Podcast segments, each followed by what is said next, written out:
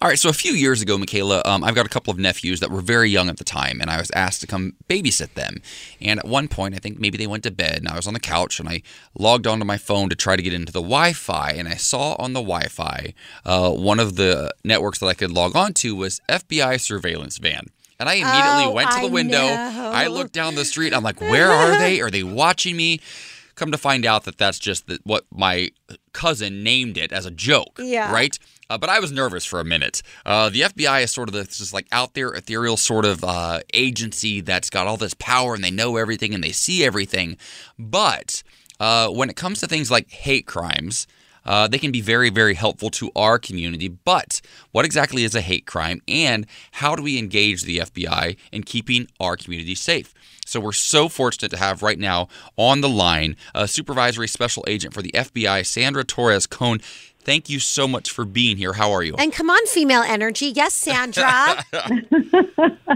Thank you so much for having me. It's a pleasure. So let's start off with the basics. You know, we talk about hate crimes a lot, unfortunately, on our show and as members of our community, we we face them too often.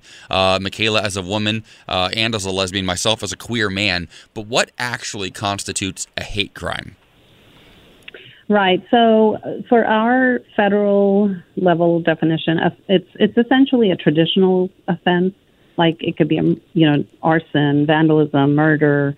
Um, but we have to prove that there was an added element of a bias, like a motivating factor, um, motivating the, the perpetrator to, to commit the crime. And it's because of the tar- the victim's race, ethnicity, religion, national origin, disability, sexual orientation, gender, or gender identity. Those are as is uh, codified in our federal statute. I love that you add- add gender identity. That's a that's a clarification. I think is super important. Absolutely. Now, I don't want to brag, but my girlfriend calls 911 about everything. And I'm like, Lisa, knock it off. We don't recommend that. We do not recommend that. Thank God my cousins are all police officers and part of part of SWAT. They're like, Lisa, stop doing that. And she's like, okay, sorry, I just got nervous about something.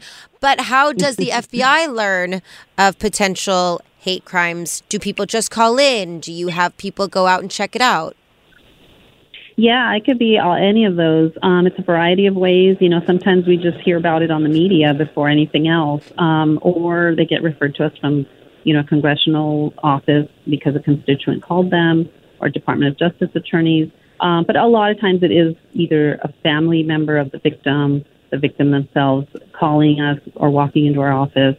Um, so yeah, basically, however it is that we hear about this, and sometimes local law enforcement calls us as well, saying, "Hey, you know, we came on this call.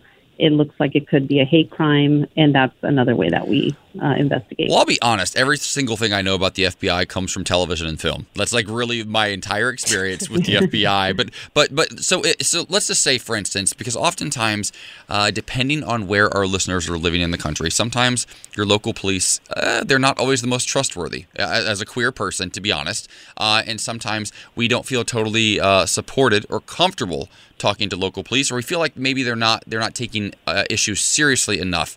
Um, and what if what if somebody did want to elevate something and bring it to the attention of the FBI? Uh, do you then work with the police? Do you come in if it, if it makes sense, and do you supersede the police? What does that process look like?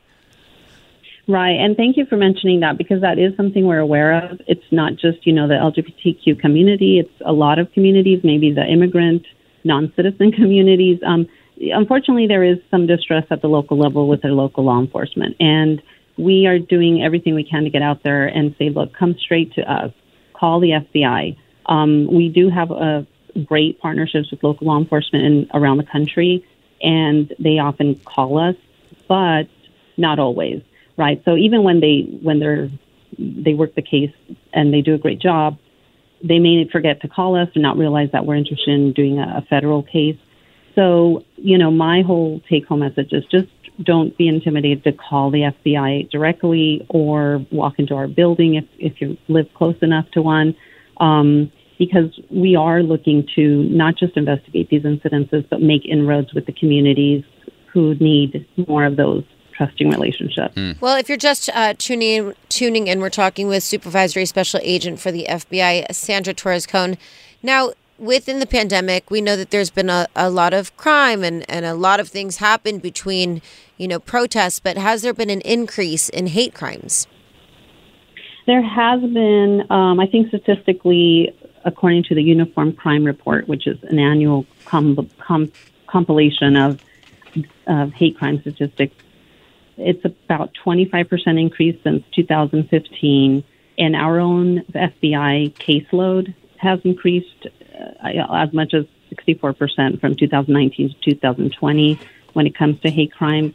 So yes, unfortunately, we have seen an increase, um, and you know we're doing everything we can to combat that because we know that when there's a hate crime, it's not just that one or two victims that got uh, targeted.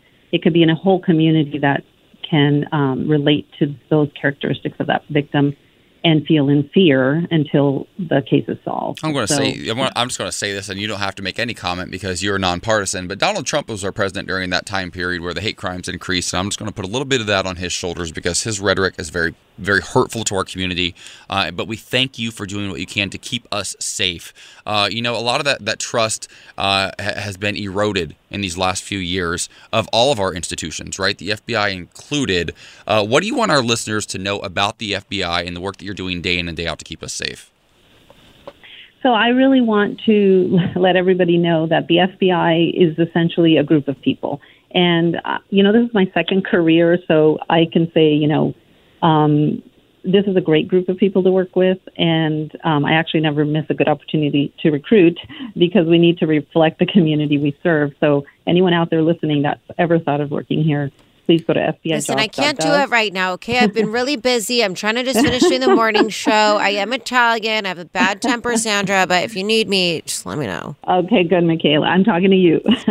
so, uh, yeah. so if, if our listeners do have something they want to bring to the FBI, uh, is there a website or a phone number where they can get a hold of someone? The most um, easy to remember way is either to call us at one eight hundred call FBI. Oh, that's perfect. 1 800 CALL FBI. Or um, because we have like a clearinghouse, they take in, do the intakes of all complaints and then they get them to the right office. Or go online to tips.fbi.gov tips.fbi.gov. Thank you so much uh, for the work you're doing, uh, keeping our community and others safe. Thank you so much, Sandra. Oh, yes. Thank you. Clear.